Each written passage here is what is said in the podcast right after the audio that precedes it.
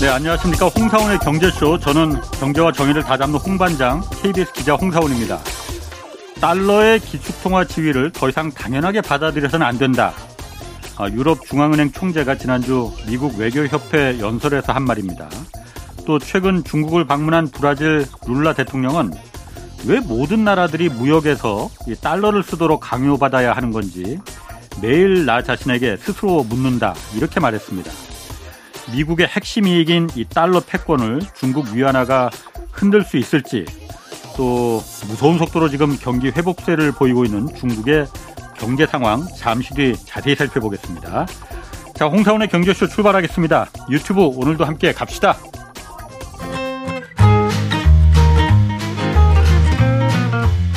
경제의 눈으로 세계 정세를 읽어드리는 최고의 전문가 안유화 교수의 재미있고 유익한 지식의 향연. 1초도 놓치지 마세요. 네, 어제 이어서 오늘도 한 번 더 모셨습니다. 안유화 미 어바인대 교수 나오셨습니다. 안녕하세요. 네, 안녕하세요. 자, 그 중국의 경제 회복 그 속도가 예상보다 굉장히 높아요. 성장률이 1분기에 4.5% 나왔고, 월가에서는 지금 그 중국 올해 경제 성장률을 다 6% 중반까지 지금 다 수정해서 올려잡았거든요. 네. 뭐가 이렇게 중국의 성장을 이끌고 있는 겁니까, 지금? 일단, 중국 경제 워낙 여기서 많이 다뤘으니까, 항상 우리가 3대 수요, 투자, 그리고 수출, 소비잖아요. 자, 일단 지금 작년에 비해서 일단은 4.5라는 게 4%라는 기대치보다 높게 나와서 잘 나왔다고 표현하는데 일단 우리가 작년을 뒤돌아보면 작년에 상해 봉쇄도 있었고 해서 작년에 1분기 경제가 정말 안 좋았어요. 1분기, 2분기 다 엄청 안 좋았거든요. 1분기, 2분기가 최악이었고 그래서 일단은 이게 기저 효과라는 게 작용을 해요. 그러니까 이게 별로 그렇게 그 정도로 막 좋다고 말할 정도 데이터는 아니다. 근데 사람들이 왜 이게 이슈냐? 예상치를 한 4%로 봤는데 생각보다 높게 나왔다 해서 좋은 거 아니냐 이런 표현 쓰는데 그냥 좋다고 했을 때 근거가 있어야 되잖아요. 자, 그럼 보면 일단은 수출. 수출은 2분기까지 엄청 나빠서요. 근데 3분기에 이게 경제 데이터를 보면 2분기 아니고 1월, 2월까지는 다 엄청 나빴어요. 모든 경제 데이터가. 올해 1월, 2월. 예. 근데 3월 달에 모든 경제 데이터가 왕창 좋아졌어요. 왜? 그건 난 모르겠어요. 근데 어쨌든 모든 경제 데이터가 2월까지, 지금 얘기해 주는 거예요. 2월까지 엄청 나빴다가 3월에 엄청 좋게 나온 거예요. 근데 그럼에도 불구하고 수요로 봤을 때 수출이 0.1% 안 돼요. 0.3%인가 7%밖에 증가 안 했어요. 수출은. 수출은 별로 특별히 좋은 게 없어요. 자, 그러면 투자와 소비입니다. 근데 중국은 투자는 항상 말했지만 주로 정부 주도의 투자예요. 그렇죠. 그리고 그 중심에 인프라가 있고 부동산이 있단 말이에요. 근데 이거는 좋아지지 않았어요. 제가 여기 지금 데이터를 갖고 왔지만 이게 이 두 개 투자가 별로 좋아. 특히 부동산 개선된. 인프라나 부동산 둘 다. 예, 왜냐면 인프라 너무 이미 했고 더 하려고 하면 지방정부가 돈이 있어야 돼요. 도시건설공사로 돈이 있었는데 부채가 너무 많고 지금 재정 수입이 급속도로 떨어지면서 투자할 돈 없습니다. 그래서 인프라는 하기 힘들고 그러면 부동산인데 부동산 계속 안 좋아요. 그러면 소비밖에 없거든요. 그럼 작년에 비해서 뭐가 달라졌냐를 보면 소비입니다. 소비. 사람들이 나오기 시작했으니까. 예, 사람들 나와서 소비가 이렇게 좀 증가할 공간이 있는 거 봐. 왜는 기대할 게 없어요. 근데 소비가, 내가서 지금 퀘스천이에요. 4.5. 어쨌든 증가했단 말이에요. 근데 그냥 소비를 하면 어떻게 되죠? 물가나 가격이 많이 올라가야 되잖아요. 근데 지금 PPI도 그렇고, CPI도 그렇고, 지금 부동산 가격도 그렇고, 다 엄청 안 좋거든요. 그러니까 엄청 안 좋다기보다 이 PPI, CPI 다 낮거든요. 이게. 그러면 경제가 좋다는 게 뭐죠? 경제가 좋다는 게 실제는 어떤 데서 나타나요? 막 이래 경제가 좋다라는 거는 우리가 체감하는 게 뭐죠? 막 이게 물건이 잘 팔리고 소비가 늘어나서 가서 막 물건 사면서 그러면 실업률도 주로 확 줄어들고, 그 다음에 가격도, 공장도 잘 올라가고, 가격도 올라가려면 그냥 PPI, CPI가 다 올라가야 되는 거잖아요. 생산자 물가나 뭐 소비자 물가나 다 올라가야 되는 거예요. 그런데 그걸 데이터적으로. 안 올라가더라. 예, 지금 제가 보여드릴게요. 지금 올라가지 않는데, GDP로는 4.5%로 나와서 사람들이 그 종합지표거든요. 그거는 그거 보고 뭐 굉장히 좋다 나쁘다 하는데 저는 여기에 대해서는 그렇게 일괄적으로 말하기는 힘들다고 봐요. 허수가 좀 껴있다는 거예요, 그러면은? 그거는 제가 이번에 해남도 갔어요, 지난주에. 지난주에 4월 10일에 중국 해남도에 중국 국제 소비품 박람회가 있었어요. 엑스포. 그게 시진핑 주석이 가장 중요시하는 거예요. 해남도는 시진핑 주석이 가장 중요시하는 지역이에요. 그래서 가서 일주일 있었거든요. 근데 우리가 이래 식당 가보고 이래 다녀보면 알잖아요. 그리고 밤이면 부동산 보면 알잖아요. 근데 그게 그 하이커 제일 중심이거든요. 그게 부동산이 중심에 다 아파트 올라가는데. 불이 안 켜져 있어요. 다 빈집이라는 얘기죠. 예, 몇 개밖에 없고. 그리고 식당 가면은 옛날에는 막 넘쳐났거든요. 막 살될 정도로. 근데 그런 걸 경험을 한 번도 못 해봤어요. 내가 지금 내 자꾸 그런데 왜 그렇게 아까 택시도 올 때 그 생각 했거든. 내가 막 이렇게 내가 들어갔던 식당들이 막 분변 사람 막 많았냐 못 느꼈거든요. 그러니까 나는 그럼 내수 소비도 그렇게 늘지 않았다는 얘기 아니에요? 일단 가격 지표로 지금 발표 통계 그래서 발표한 지표로 봐서도 지금 왜냐면 또 중국이 또 이게 뭐냐 중국이 돈 풀잖아요. 미국하고 달리 지준율 인하 금리 인하 계속 하면은 원래 물가가 확 올라가줘야 되거든요. 그렇잖아요. 돈 푸는데 거기에 비하면 이 나온 데이터를 보면 지금 이게 PPI하고 CPI를 보면 거기에 그렇게 막 경제가 좋다고 이러면 이게 다 올라가줘야 되는데 그것도 안 보이고 그래서 내가 지금 그래서 실업률을 지금 보면 일자리를 한번 보겠다라는 거예요. 근데 청년 일자리는 제가 작년에 나와서 비슷한 이 방송할 때 그때 한 24%였거든요.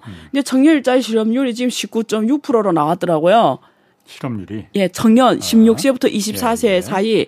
근데 그러면 야 24%보다 지금 19.6 좋아진 거 아니냐 하는데. 저는 거기서 거기라고 보거든요.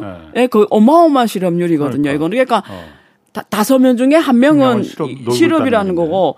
그다음 그래서 일자리가 왜냐면 이게 경제가 좀 일자리가 많이 생긴다는 뜻이거든요. 그래서 보니까 농민공들이 일자리가 좀 개선이 된 것 같아요. 지금 이 데이터를 보면 2019년 이전으로 회복이 됐더라고요. 농민공들이. 그러면 농민공들이 일자리가 만들어졌다는 거는 농민공들이 지금 얼마 되냐면 1억 8천만 명입니다. 중국이. 농민공들이. 정확하게 1억 8,195만 명인데 이 사람들이 2019년 이전으로 이미 복귀가 됐더라고요. 이 데이터로 지금 보면. 그거 보면은 농민공들이라는 건 뭐죠? 일자리가 있으면 바로 돈을 쓰는 소비 주체들이거든요. 그렇잖아요. 그런 면에서 좀 개선이 된 거 보입니다. 여기서 그런 부분이 그럼 그 1분기 성장률 4.5%를 만들었다. 그래서 기저 효과도 있고 물론. 그래서 정부에 발표한 데이터를 봤더니 소비가 이번에 공헌율이 66%, 66% 이렇게 나와 있더라고요. 네. 그러면은 그 사실 아까 말씀하신 수출은 거의 뭐 중국의 수출이 그렇게 증가하지 않았다면은 왜냐면 그 주요국들이 주요국들 그 국제 기관이나 이런 데서 주요국들 성장률 이런 거 다 앞으로 높여 잡는데 한국만 오히려 더 낮게 지금 수정을 계속하고 있거든요. 그 부분이 중국이 이렇게 좋아지면은 한국도 따라서 좋아져야 되는데 중국의 수출이 그렇게 지금 늘어나는 게 유의미하게 안 보이니 한국은 중국의 중간재로 수출하고 그래서 거기서 이제 중국이 만들어서 다시 중국이 수출이 늘어나야만이 한국도 수출이 늘어나는 거 아니냐. 그런데 중국이 아직 수출이 안 늘어났으니까 중국이 수출이 늘어나면 한국도 좀 앞으로 좀 거기서 좀 재미를 좀 보는 거 아닌가? 두 가지입니다. 예, 좋은 말씀인데요. 그러니까 경제 구조가 한국에서 수출이 돼서 거기서 완성품이 돼서 유럽이나 다른 나라에 수출되는 구조니까 중국 수출이 좋으면 한국도 좋았거든요. 그렇죠. 그래서 근데 지금 한중 경제 구조가 제가 아까 1분기 데이터를 봤더니 지금 중국의 모든 국가에 대한 수출은 다 늘어났어요. 여기 지금 데이터가 있거든요. 중국이 모든 국가에 대한 수출은 다 늘어났는데 한국에서 중국으로 수입해 가더라고요. 옛날에는 원래 반대였거든요. 한국이 중국에 수출했는데. 근데 지금 데이터를 보면은 한국에서 수입이 5% 늘어났더라고요. 그러니까 더 늘어났다. 한국이 중국에서 수입해오는 게 늘어났다고요. 야, 그러니까. 한국이 중국 수출이 늘어난 게 아니고. 예. 그러니까 적자가 나는 거예요. 예, 그러니까 적자잖아요. 예. 그러면서 봤을 때 중국 수출이 늘어났다 해서 예. 한국 경제가 좋아진다는 건 아니라는 말씀을 드리는 거고 예. 두 번째 기대할 수 있는 거는 아니, 아직 중국이 수출이 늘어나는 게 아니라 아까 0.2% 정도밖에 안 늘어났다. 그러니까 그것도 지금 부정적이고 그것도 예. 기대하기 힘든데 플러스 예. 무역 구조도 적자 구조니까 앞으로도 예. 뭐 중국 수출 늘어났다 해서 우리가 그런 기대하기는 점점 작아진다라는 예. 거고 플러스 예. 그 소비입니다. 예. 옛날에 중국 사람들이 경제가 좋고 이러면 한국에 가깝잖아요. 예. 와서 쇼핑하러 왔거든요. 왔다 얼른 가고 이랬다. 예. 그러니까 저기 명동에 가면 중국 사람들이 엄청 많잖아요. 예. 근데 이제 그것도 안 보인다는 거죠. 왜냐면 이번에 중국은 다 풀었잖아요. 결국 예. 12월 1월로 다 끝났어요. 예. 내가 이번에 가봤더니 다 똑같더라고요. 한국하고 똑같아요. 예. 그날에 마스크 없이 그냥 똑같다 보면 돼요. 예. 그러면 이제는 다 풀어놔서 한국 마음대로 올 수도 있거든요. 예. 그냥. 근데 지금 그게 허가 안 보이거든요. 왜 안 올까? 아, 그러니까 예. 사람들이 지갑을 닫고 있다라는 얘기죠. 옛날에는 막 썼잖아요. 예. 막 이렇게 막 밖에 나가서 안에서도 막 썼는데 지금 국내 소비도 살아나는 게 보이지 않고 해외 나가 사는 거 소비도 안 보인다라는 예. 거죠. 예, 그런 면에서 중국 사람들 지갑이 코로나 때문에 옛날에 못 썼다고 생각했는데 이제 다 그 문제는 지금 거의 끝났고. 다 완화됐는데도 소비는 안 열린다는 거죠. 그게 왜 그러냐면 중국 사람들 미래에 대해서 불안을 느끼는 거죠. 아, 미래에 대해서. 예, 왜냐하면 돈을 쓴다라는 거는 미래에 내 소득이 들어오는 거에 대해서 긍정적이고 예. 미래가 아니면 예금이 많다든지 그런데 예. 이게 그 상황 아니라는 걸 말하는 거죠. 예. 중국 미래에 대한 불확성이 커진 거죠. 불확실성. 예. 그 말이라면은 그 미래에 대한 불확실성이 당장 뭐 그 몇 달 안에 해결된 것도 아니고 그런 생각이 바뀔 것도 아니고 그러면은 하반기에 가서도 뭐 마찬가지일 거라는 얘기네요. 그렇죠. 그러면은? 오히려 데이터적으로는 중국이 지난 하반기에는 데이터가 상반기만 좋게 나왔잖아요. 예. 그런 면에서 이게 기저 효과가 사라지면서 하반기 데이터가 지금 아까 어느 글로벌 은행이 막 상향 조정하고 이랬다잖아요. 예. 나는 거기하고 같이 보진 않습니다. 중국 성장률을? 예. 왜냐면 지금 예. 뭐 성장 엔진이 있어야 되잖아요. 예. 다 이렇게 짧은 시간에 팍 살릴 수 있는 게 없다고요. 예. 지금 수출. 예. 소비, 투자. 예. 다. 예. 아, 그러면은 JP모건에서 그러니까 6% 중반대까지 지금 올렸는데 JP모건이 근데 그거 아세요? 어떤 JP모건도 골드만삭스도 항상 중국에 대해 긍정적 비율을 내놓는 거 아세요, 혹시? 우리는 맨날 보잖아요. 예. 맨날 봐요. 그러니까 저는 뭐 안 보니까 잘 모르겠어요. 예, 그게 보면 알거든요. 예. 항상 좋게 내놔요. 이유가 있는 거예요, 그러면? 좋게 내놓는 그러니까 이러면 또 음모론으로 가버려요. 왜냐하면 중국 이게 근데 확실한 거는 이 네. 월가의 이런 대형 IB들하고 은행들은 네. 중국 경제하고 이해관계가 깊숙이 들어가 있어요. 이해관계가? 네. 아, 미국 그러니까, 정부는 그야말로 이해관계가 좀 떨어내려고 지금 하는데 왜 투자은행들은 그래서 이해관계가 네. 반대잖아요. 금융하고 네. 미국은 이거 또 되게 이게 큰 그림을 풀어줘야 되는데 또 옆길로 새고 있지만은 그 재밌긴 재밌을 것 같은데. 네, 예. 이게 그동안 글로벌 경제 속에서 예. 글로벌 경제 속에서 전 지구가 하나의 지구촌으로 서로 예. 잘하는 걸 사고 팔면서 해피하게 살아왔잖아요. 그렇죠. 예. 그러면 그게 이 글로벌화의 조금 손해본 사람 누구냐면 미국의 블루칼라들입니다. 그렇죠. 빈부격차가 커졌죠. 그래서. 미국의 기술과 자본이 해외에 나가서 특히 중국 노동자와 결합이 그렇지. 되는데 미국 노동자 일자리 잃었잖아요. 예. 근데 그것만 문제가 아니라 미국은 제조업이 공동화가 생겨버린 그렇죠. 거죠. 다 나와버렸어요. 그러니까 미국이 먹고 살 수 있는 게 뭐냐? 금융.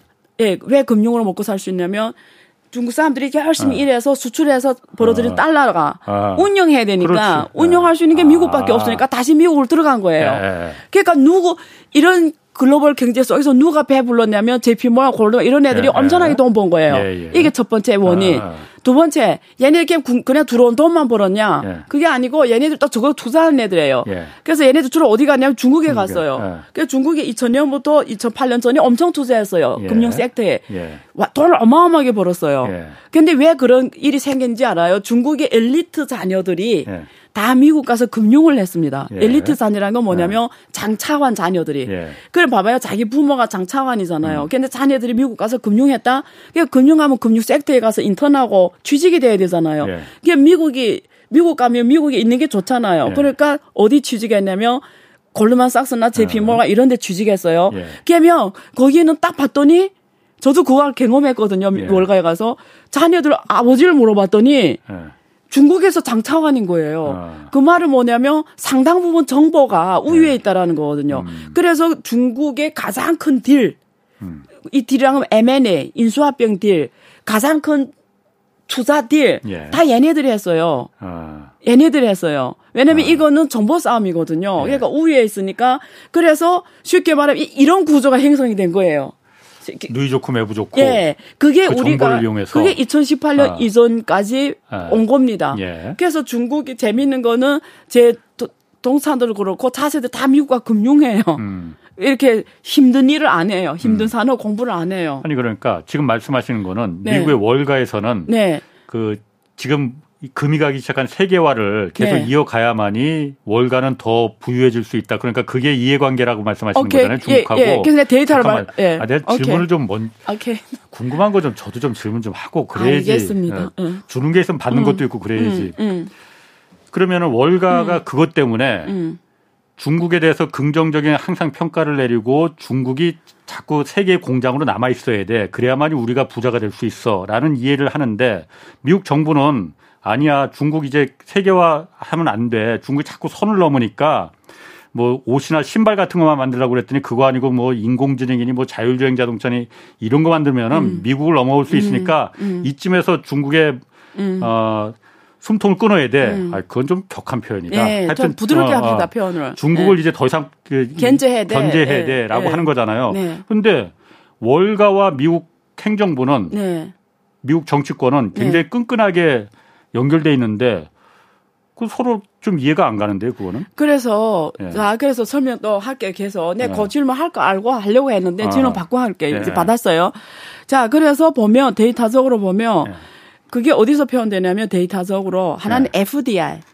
외국 직접 투자. 예. 미국이 중국에 대한 직접 투자. 예. 그게 지금 한 1,600억 달러가 돼요. 예. 아니다. 1,200억 달러 조금 안 돼요. 예. FDI는. 예. 좀 1,200억 달러 좀 안 돼요. 데이터 기억하셔야 돼요. 1,200억 예. 달러. 예. 그다음 두 번째 어디서 나오냐면 중국 금융시장이나 투자합니다. 예. 그게 중국 증권하고 중국 증권이라고 주식과 채권을 예. 말합니다. 여기에 대한 투자거든요. 예. 그게 한 1,600억 달러예요. 예. 그래서 합하면 한 3,000억 달러가 투자가 된 거예요. 2,800억 달러. 예, 예. 예, 그 정도.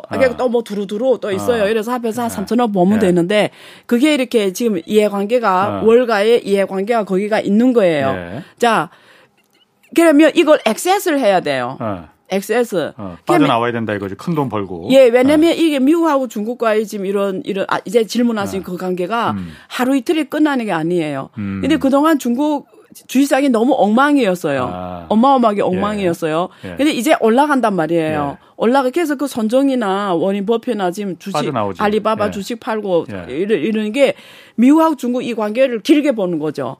아, 이거 앞으로 점점 더 격하게 갈 거다. 그리고 지금 막 대만 문제도 막 떠오르고 있고 잘못하면 전쟁이 일어날 거다. 왜냐하면 전쟁이 일어나면 우리 인류한테는 재앙이지만 어떤 나라한테는 또 엄청난 기회거든요. 그러니까 이런 거 봤을 때 비관적으로 보면 나와줘야 되는데 이게 주식이 낮을 때 나오면 안 되잖아요. 그렇죠. 예. 액세스 안 되죠. 이게 액세스 하려면 좋을 때 액세스 해야 되잖아요. 근데 이 들어갔던 것들은 어쨌든 경제가 이렇게 지금 또 분위기 만들기 좋아요. 왜 만들기 좋냐면 미국이 이제는 금리를 올려봤자 올 달까지 올리고 어느 멈춰설 거란 말이에요.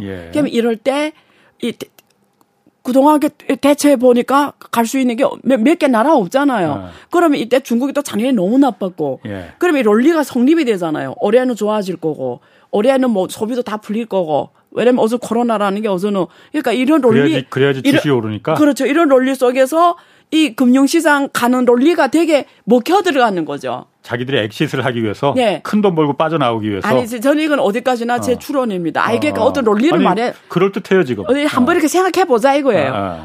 그러면 JP만 골드만 삭스에서 너무 좀 하는, 너무 하는 거 아니에요? 이럴 수도 있는데 우리가 이 말을 왜 해드리냐면 자기 논리가 있어야 된다 얘기를 해드리기 위해서 얘기한 거예요. 그러니까 우리가 4.5% 아까 질문 그랬잖아요. 막 선전해서 앞으로는 막 65% 과연 그럴까? 이런 질문을 할 줄 알아야 되는 차원에서 말씀드린 거예요. 그러니까 어떤 어떤 데서 뷰를 내놨다 이러면 그걸 그대로 받아들이지 말고 그게 뒤에 백그라운드가 뭐냐, 그게 근거가 뭐냐, 이런 차원에서 제가 이런 추론을 말씀드린 겁니다. 예. 아, 제가 오늘 또 뒤통수를 한 대 맞네. 그러니까 그런 안 때렸는데. 그 미국의 그 월가의 투자은행들이 그렇게 긍정적인 그 전망을 내놨을 때는 그걸 무조건, 왜냐하면 저만 해도 아, JP모건이 어떤 기관인데 우리보다 훨씬 더 똑똑한 사람들 모여 있고 그런 사람들이 거기서 말한 수치가 그냥 내놨겠어? 라고 말하지, 그냥 믿지만은 뒤에 있는 이해관계를 갖다가 있을 수도 있다. 아, 기자인 저도 이렇게 의심을 못 했는데. 그리고 두 번째 아까 정부와의 정부 문제 말했잖아요. 그 민주당 쪽은 월가 자본이 주로 받쳐주는 쪽이에요. 예, 그렇지. 예, 공화당은 아니에요. 공화당은 한국처럼 어떤 전통 산업에서 이런 러스트벨트에서 그런 쪽의 자본들이 역할을 하는 거고, 그래서 둘이 이해관이 첨예하게 다르거든요. 그래서 민주당 이쪽은 동맹을 강구하고 세계를 끌어안는 게 더 좋은 거예요. 이게 왜냐하면 금융이라는 거는 이 본질이 뭐냐면. 금융업이 본질이 뭐냐면 머리수 장사예요. 머리수? 예, 인구가 많은 나라가 유리하다라는 거예요. 보험.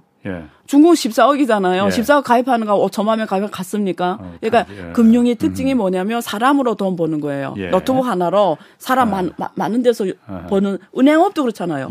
14억이 예금하는 거 5천만 예금과 다른 개념이잖아요. 이런 개념. 그러니까 금융은 머릿수 장사예요. 그런 면에서 금융은 전 세계화가 유리한 거예요. 금융업에서 돈 벌려면 세계화가 유리하다고요. 산업은 아닙니다. 산업은 왜 아까 우리 어제 그 얘기 했잖아요. 미국에서 지금 산업이 다 들어오라고 하잖아요. 실제 한국하고 이해상충입니다. 한국한테는 안 좋아요. 다 우리나라 와서 해. 어쩔 수 없이 가는 거지. 어쩔 수 없이 가는 거지. 그럼 한국은 한국 기업이 다 가면 어떻게 돼요? 한국이 어떻게 돼요? 그러니까 한국하고 미국은 산업에서는 이해관계가 상충이 돼요. 그러니까 산업은 이런 게임이에요. 그러니까 이해되시겠죠? 그러니까 트럼프 뭐예요? 민족주의를 강조하잖아요. 트럼프가 그때 와서 한 게 뭐예요? 민족주의, American First, 동맹은 없다. 무슨 뭐 이런 거잖아요. 누가 나한테 이익을 주면 난 그냥 걔다. 철저하게 이익 중심이잖아요. 이런 개념이죠.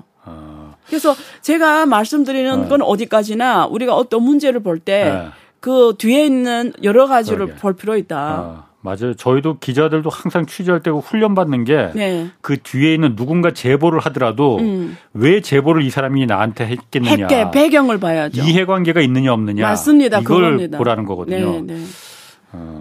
물론 JP모건이 그것 때문에 이해관계 때문에. 아니고 그냥 우리 한번 추론해보자. 그럴 수 있을 것도 같아. 예, 추론해보자 이겁니다. 안 교수님 말이 맞는 것 같습니다. 자, 다른 주제로 좀 가서.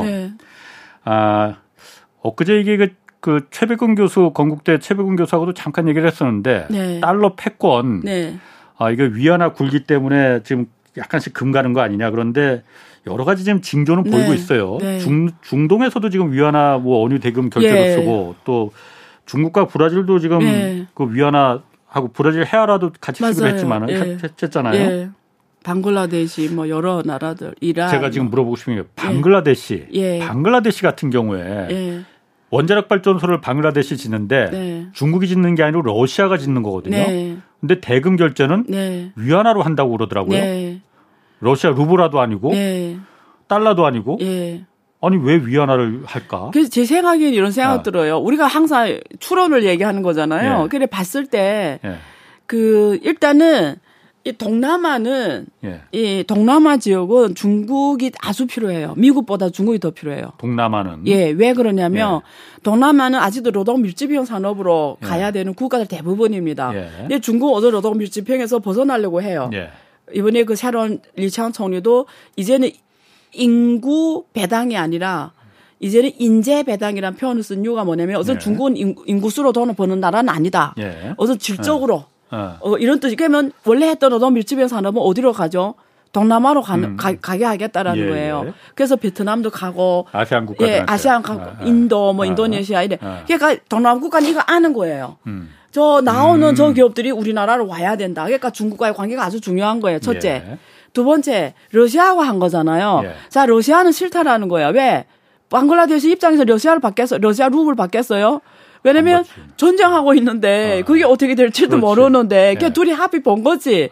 러시아하고 중국도 가깝고 예. 또 두 나라 다 중국이 전략적으로 필요하고 예. 중요하고 이러니까 누이 좋고 매부 좋고 위안화로 합의를 또 중국 시진핑이 지금 가장 외교를 강화하고 있고 가장 중요한 게 위안화 국제화거든요. 예. 지금 그러니까 서로 다 삼자가 다 좋잖아요. 네. 네. 서로 자기는 달러로 뭐. 하면은 네. 달러로 할 수 없는 이유는 러시아가 그 스위프트 국제 결제망에서 퇴출됐기 때문에 그것도 있어요. 달러로 아예 성공을 네. 못 하니까 러시아가 안 하겠다고 하는 게 더 클 것 같아요. 그것도 있고 현실적으로도 네. 그런 어려움이 있고 네. 내 생각에는 러시아는 이제는 달러를 최소화하려고 하는 게 분명하거든요. 러시아는 달러를 최소화하려고 하거든요. 왜냐하면 이게 앞으로 자기네 그 지불 결제 시스템 더 크게 쓰려고 하거든요. 러시아는. 네. 그게 지금 러시아하고 중국이 입장이 똑같습니다. 그런 면에서 달러는 아니다 이거죠. 결국 불편하고 예, 그런 제한도 있고. 그러니까 달러를 자꾸 안 썼으면 좋겠다라는 게 러시아 입장이니까 방글라데시의 원자력 발전소 지어주면서 대금을 그러면은 어차피 우리가 그 국제 결제망의 스위프트망에서도 우리는 이용할 수 없으니. 네. 우리가 방글라데시에 송금할 방법도 없다. 네. 그러니 중국 위안하는 걸 중국 그 씹스라고 또 그 네, 망이 맞아요. 있잖아요. 네. 그러니까 이걸 통해서 러시아가 위안을 갖고 있으니 그거를 다 그럼 송금해주겠다. 예, 그 러시아와 중국은 이미 양국 결제 시스템으로 돼 있거든요. 예, 그게 편하거든요. 아 그러면은 그런 면에서 그럼 그 위안화가 아세안 국가도 그렇고 러시아도 그렇고 중동도 지금 그렇고 쓰는 데가 점점 조금씩 늘어나네. 예. 늘어나네. 예. 그럼 이게 사실 그 부분을 제가 좀 물어보려고.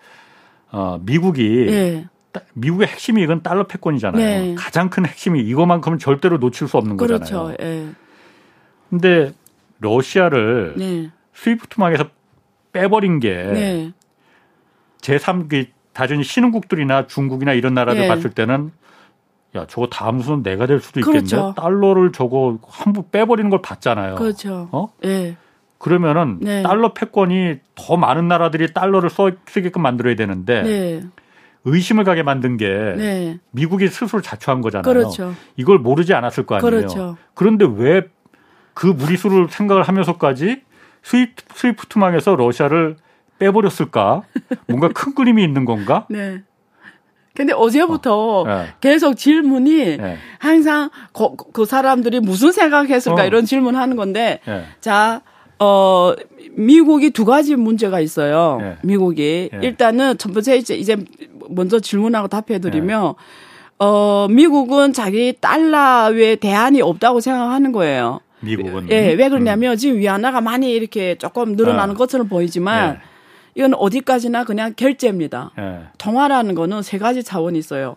페이먼트, 결제 그리고 우리가 표기 통화 모든 가격이 다 달러로 표기되는 그거 빼더라도 결제, 페이먼트 이게 페이먼트 늘어난 거예요 지금. 두 번째는 투자 통화입니다. 그러니까 어느 나라 뭐 해외 투자할 때 금융 상품뿐만 아니라 한국이 뭐 방글라데시 FDI 투자할 때도 다 달러로 하거든요. 그러니까 투자 통화라거든요 그걸. 그리고 리저브 통화, 보유 통화. 그러니까 한국 외환 보유액을 주로 무슨 통화 화폐로 갖고 있냐거든요. 그럼 이 세 가지 차원에서 문제를 봐야 되는데 보유 통화는 중국이 달러가 아직도 80%예요. 그러니까 각국의 중앙은행들이 다 아직도 달러를 보유 통화로 갖고 있어요. 그렇죠. 예. 그다음 투자 통화예요. 투자 통화는 중국이 지금 무역 결제에서 계속 확대하는 전략에 투자 통화를 확대하려고 중국 일대일로 한 겁니다. 일대일로란 게 그 동남아나 아프리카에 가서 인프라 깔아주는 거잖아요. 그래서 세계은행이나 아시아은행 안 하는 나라에 가서 그냥 그럴 때 위안화로 최대한 쓰려고 하는 거예요. 그냥 투자 통화 위치를 올리고 하려고. 그런데 그럼에도 불구하고 아직도 멀었거든요. 투자 통화로. 그러니까 지금 조금 선전한 게 결제 통화인데 이미 엔화를 좋아했어요. 근데 왜 그러면 중국은 자기도 알아요. 미국을 대체할 수 없다라는 거. 왜냐면 이게 대체할 수 없어요. 왜냐면 중국은 자유 태환이 안 돼요. 통화가 절대 자유 통화 안 돼요. 기자님이 원하는 만큼 위안화를 못 바꿉니다. 그러면 누가 어느 금융기관이 그걸 하겠어요. 두 번째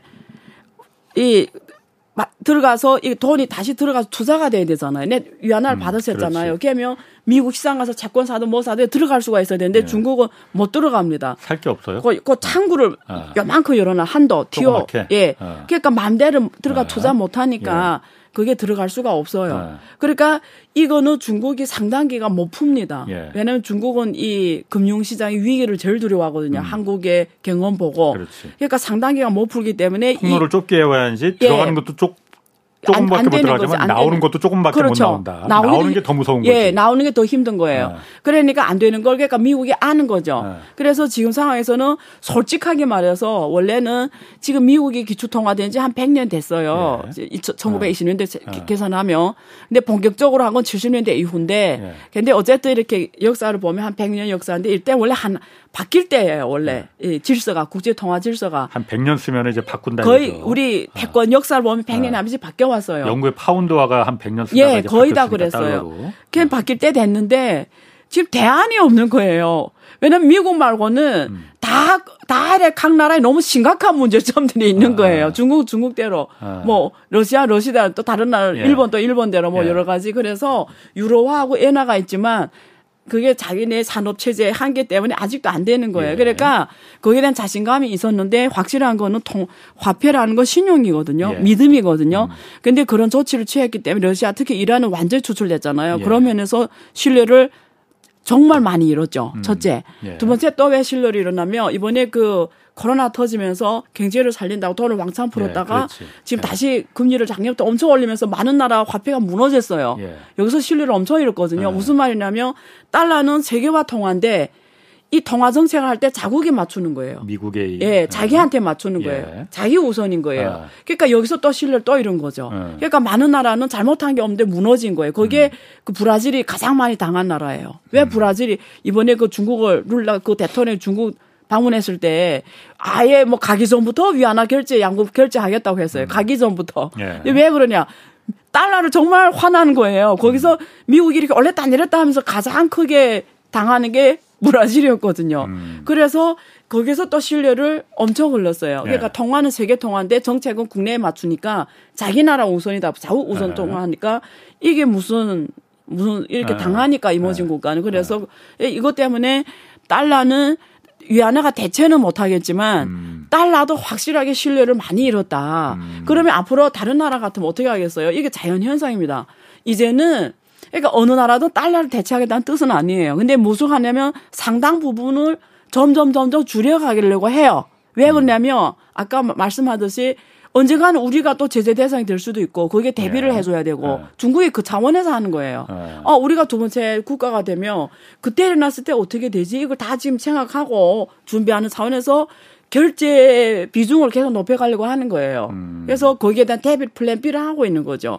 근데 뭐 자기네도 알아요. 우리 상황 지금 대체 못하는 거. 그렇지만 중국이 예, 그렇지만 예. 이제는 달러 사용은 최소화하면서 앞으로 금 확보, 예. 금 그리고 산업 아까 우리 어제도 말했지만 산업에서 초격차 예. 그래야 이게 기초 체질이 올라야 내 통화를 많이 필요로 하거든요. 예. 그러니까 이 외에는 이렇게 시간을 장기로 갖고 예. 준비하고 있죠. 그러니까 스위프트망에서 러시아를 퇴출하면은 이게 그 달러에 대한 의심을 보는 눈초리를 보내는 국가들이 있을 거라는 걸 미국도 알지만은 네.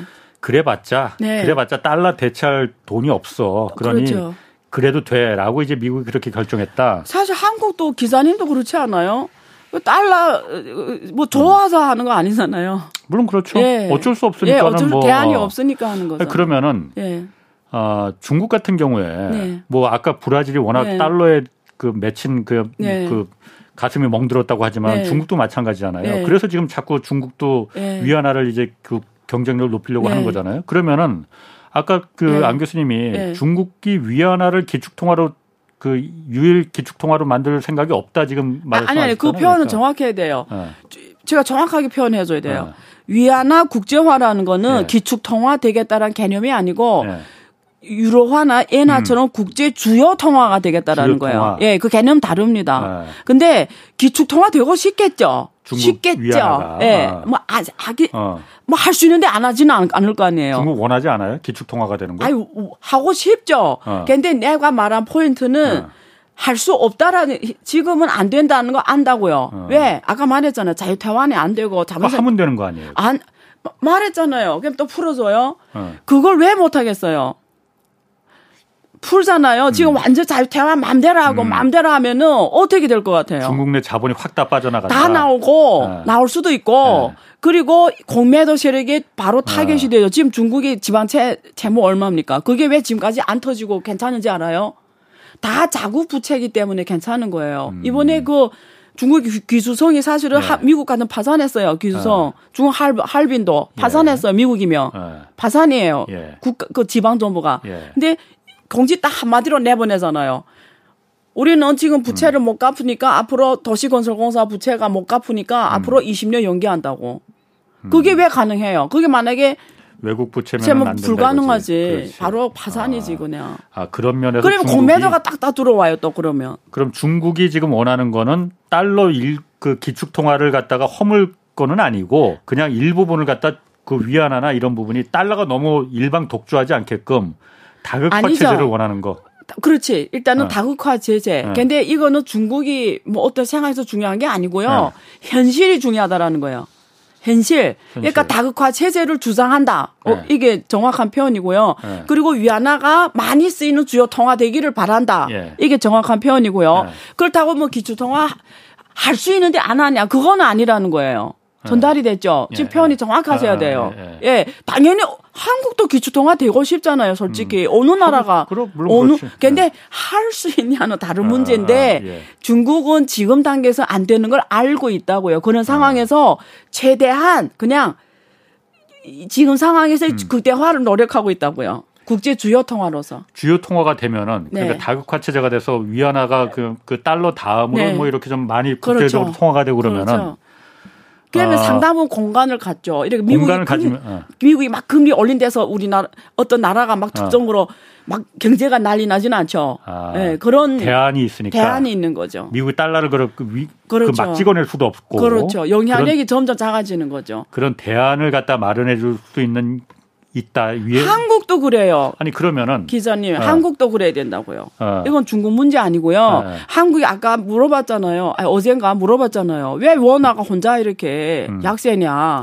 한국이 운명이잖아요. 거기서 벗어나려면 한국도 결제의 다변화를 해야 됩니다. 한국 다른 나라에서 원화가 쓰일 수 있게끔. 예, 양국 통화 결제로 많이 해야 돼요. 오케이. 원래 좋기는 원화 국제화인데 한국 이 나라 체질상 근데 할 수는 있어요. 사실 하면 한국이 왜 할 수 있냐면 한국이 FTA 체결한 국가와 지역이 59개거든요.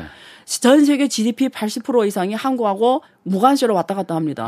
그러니까 한국 사실 할 수 있어요. 할 수 있다.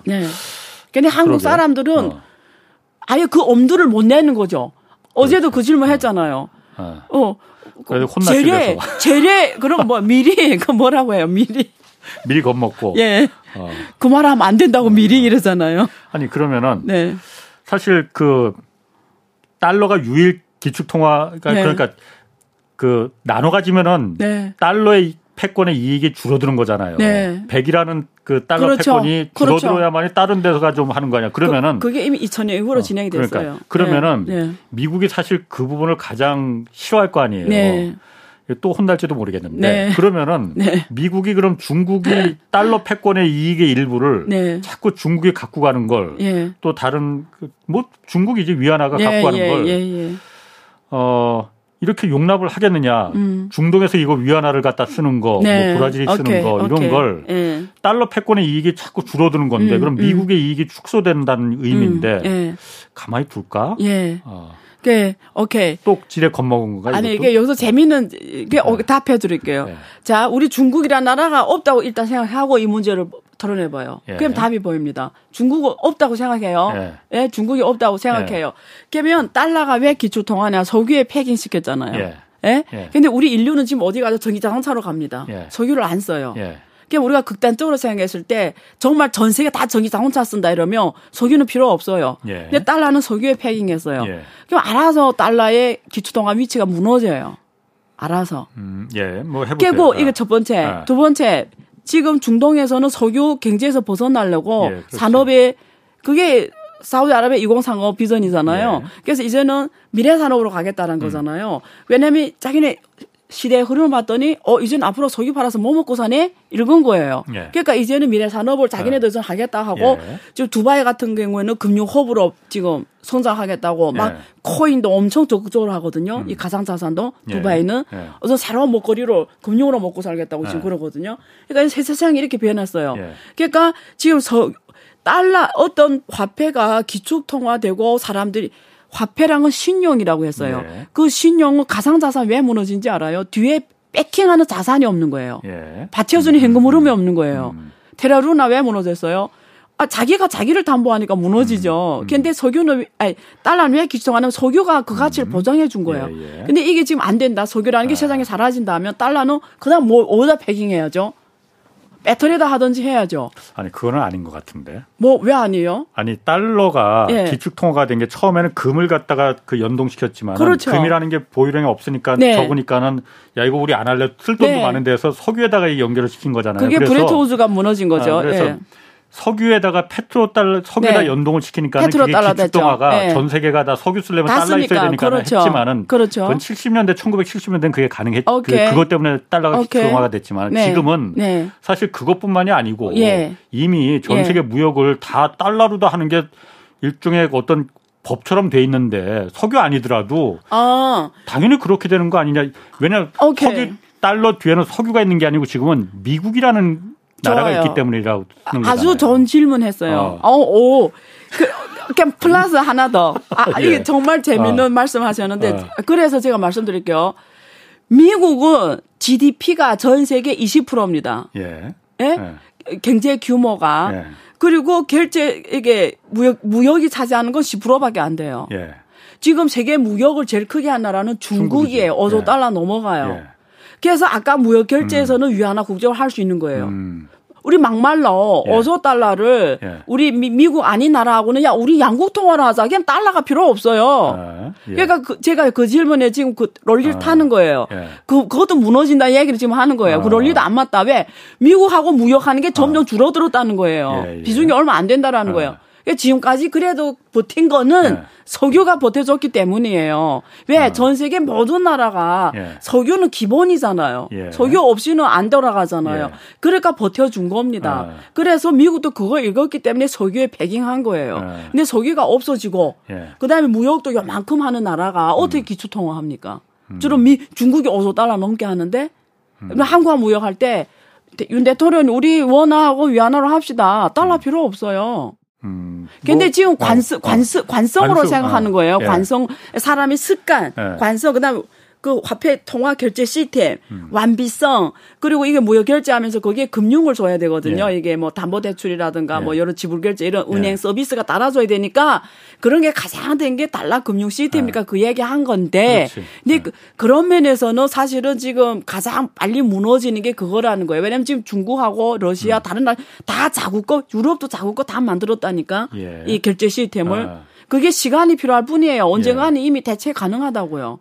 지금 다 만들고 있어요. 모든 나라가. 이거. 왜냐면 달러 결제 시스템 안 쓰겠다고. 언제 내가 대상이 되는지 모르니까. 그러면은. 시간 문제라고요. 미국의 그 달러 패권이 완전히 그야말로 기축통화가 무너지는 건 아니지만은. 시간이 갈수록 달러의 위상이 계속 약화돼서. 집안이 무너지는. 함부로 필요하다고 돈 찍어내고 달러 그런 찍어내서 세상이 점점 줄어들고 다른 나라를 망하게 거죠. 하는 나라는 그 일은 이제 줄어든다. 점점 줄어들고 있죠. 그럼 그건 좋은 거네 그러면은. 그렇죠. 결국 우리는 결제의 다양화가 좋아요. 근데 조금 더 풀까요? 아, 풀어보세요. 근데 이런 생각은 해야 돼요. 재밌으니까 말씀드리면 예를 들면 중국. 아, 중국 좀 민감하니까 러시아라고 할까요? 러시아라고 할까요? 러시아 부자들이 달러를 원할 거예요, 러시아를 원할 거예요, 루블을 원할 거예요. 달러화를 원하겠지. 그렇죠. 어느 나라도 특히 덜 민주화된 나라일수록 달러를 원합니다. 덜 민주화된 나라일수록. 아니, 이 표현이 자국 화폐가 불안하니까 퀴즈 쪼가리 될 수 있으니까 그렇겠죠. 덜 민주화 이렇게 표현하지 맙시다. 그러니까 무슨 말하면 내가 어느 나라든 어느 국가든 내가 점점 돈이 많은 사람일수록 내가 점점 성공한 사람일수록 달러를 원한다고요.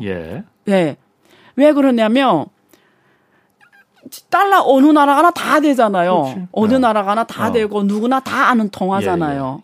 근데 우리는 사실 전 세계 그 200몇 개 넘는 나라의 통화를 다 말할 수 있어요. 이름도 못 말하잖아요. 그러니까 그런 뭐 이름도 못 말하는 통화를 받겠어요 다른 나라. 그러니까 무슨 말이냐면 그 사회에서 중요한 엄청난 사람일수록 엄청난 기업일수록 달러를 더 원한다고요. 예? 그러면 그 세력이 과연 탈달러화를 원할까? 꼭 미국이 아니더라도. 탈달러화를 원하겠느냐? 그러니까 우리가 미국 빼고 전 세계 국가의 맨 위에 있는 상위 0.1% 사람들이 과연 통화 결제의 다변화를 원할까? 이 또 이건 다른 질문이라는 거죠. 아, 제가 이거 그렇지. 깊게 말할 수 있는데 여기까지만 할게요. 네. 원하지 않는다는 거잖아요. 그러니까 당연히 제가 그 0.01%라도 이게 있어야만 내가 달러를 많이 갖고 있는데 이게 달러가 약해지면은 내 갖고 있는 돈이 자산이 다 자기 해칭 자산이 다 달러로 돼 있을 거 아니에요. 그런 부분이 다 영역 달러의 기축 통학을 공고히 무너지지 않게 하는데 지금 일조할 수밖에 없다. 아. 심지어 미국의 적이더라도, 예. 심지어 북한이더라도, 예. 심지어 북한이 엘리트라도, 예. 예? 그런 뜻이에요. 아시겠죠? 예, 이해하겠습니다. 예, 예. 그 부분이. 예. 그래서 레저브 통화도 계속 80%가 달러인 이유도 거기 있습니다. 예. 예. 그런데 보유 통화. 예. 그런 면에서 보면은 정말 미국의 적국이라 적성국가라 하더라도 달러 예. 패권이 무너지는 게 원하지 않는다. 그 상부 계층은 예. 상부 계층이 지도 계층일 테니까. 예. 예. 그런데 옐런 재무장관이 미국 옐런 재무장관이 얼마 전에 이런 말 했어요. 예. 중국하고 러시아 등 일부 국가들이 예. 달러 이 영향권에서 자꾸 벗어나려고 하는 거 안다. 근데 예. 그거 쉽지 않다. 예. 왜냐 대안이 없기 때문이다. 예. 라는 얘기를 했잖아요. 예. 예. 그 말은 달러 패권이 이거 무너뜨릴 생각 하지 마라. 네. 라는 얘기잖아요. 네네. 근데 네. 사실 제가 듣기에는 그게 달러 패권이 정말 무너질 염려가 없으면은 미국의 그야말로 일개 뭐 톰 브라운이 말하는 것도 아니고 재무장관이 그런 말을 왜 했을까? 그게 제 말한 그 원인 때문이에요. 그 사람은 여기에 있는 꼭지에 있는 사람이잖아요. 그럼 꼭지에 있는 사람 다 만났을 거 아니에요. 그러니까 달러가 통치하는 세상이 좋다. 예. 그런 사람들한테는 예. 좋아한다고요. 예. 그러니까 그런 사람들이 모든 나라를 움직인다고요. 예. 그렇기 때문에 그런 면에 있어서도 걱정 안 해도 된다고 생각하는 거예요. 사실 달러 통화정책 보면 정말 기분 나쁘잖아요. 솔직히 말하면. 그렇죠. 예. 그런데 개인으로 보면 다르다라는 거죠. 개인으로 보면 국가적으로 봤을 때는 그런데 우리 개개인으로 봤을 때 기자님 달러를 원하실 거 아니에요. 솔직하게 말해서. 아니, 저야 뭐 그렇게 0.01%도 아니니까 뭐 아니, 원화가 더 많았으면 좋겠는데. 아니, 그 입장에서 생각해보라고. 네. 그 입장에서. 0.01% 입장이라고 했을 때. 생각해보라고. 만약에 달러가. 그렇지. 그렇죠. 예를 들면 갑자기 위안화가 국제통화됐어요.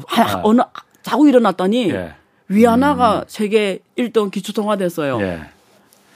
그런 면에서 보면은 달러 패권이 금갈 일은 없겠네요. 그러니까 시간이 기반이 약해지는 건 맞다. 예. 근데 굉장히 이게 기간이 오래 걸린다. 근데 이대로 가면은 결국 이게 아무리 0.1%가 그렇다 해도 이 시대적 흐름은 또 못 이기잖아요. 제가 늘 말했죠. 괜히 운명이 시대적 운명을 못 이긴다고. 이것도 좀 물어봐야 되는데 이거 이제 달러 얘기는 그만하고 중국이 미국 그 메모리 반도체 마이크론 얼마 전에 규제 들어갔잖아요. 이게 다음은 삼성전자나 그냥 그 중국에 들어와 있는 게 지금 삼성전자고 SK 하이닉스 있으니까 다음 순서는 여기 아니야 이런. 근데 그거는 이렇게 보시면 좋을 것 같아요. 그 마이크론은 2018년부터 미국의 대중 제재에 가장 적극적인 기업입니다. 엄청나게 그 중국 기업들 막 기소하게 하고 중국의 그 칭화, 후제 칭화 이런 기업들 막 블레이스트 가게한테 되게 결정적 역할을 한 기업이기도 해요. 마이크론은 그 미국의 대중 제재에 가장 적극적으로 협조한 기업이에요. 마이크론이? 예. 아, 그럼 그것 때문에 그런 거예요? 아니 그러니까 일단 그런 면이 있고 두 번째. 미국이 올해 들어와서도 28개 중국 기업 블랙리스트에 올렸거든요.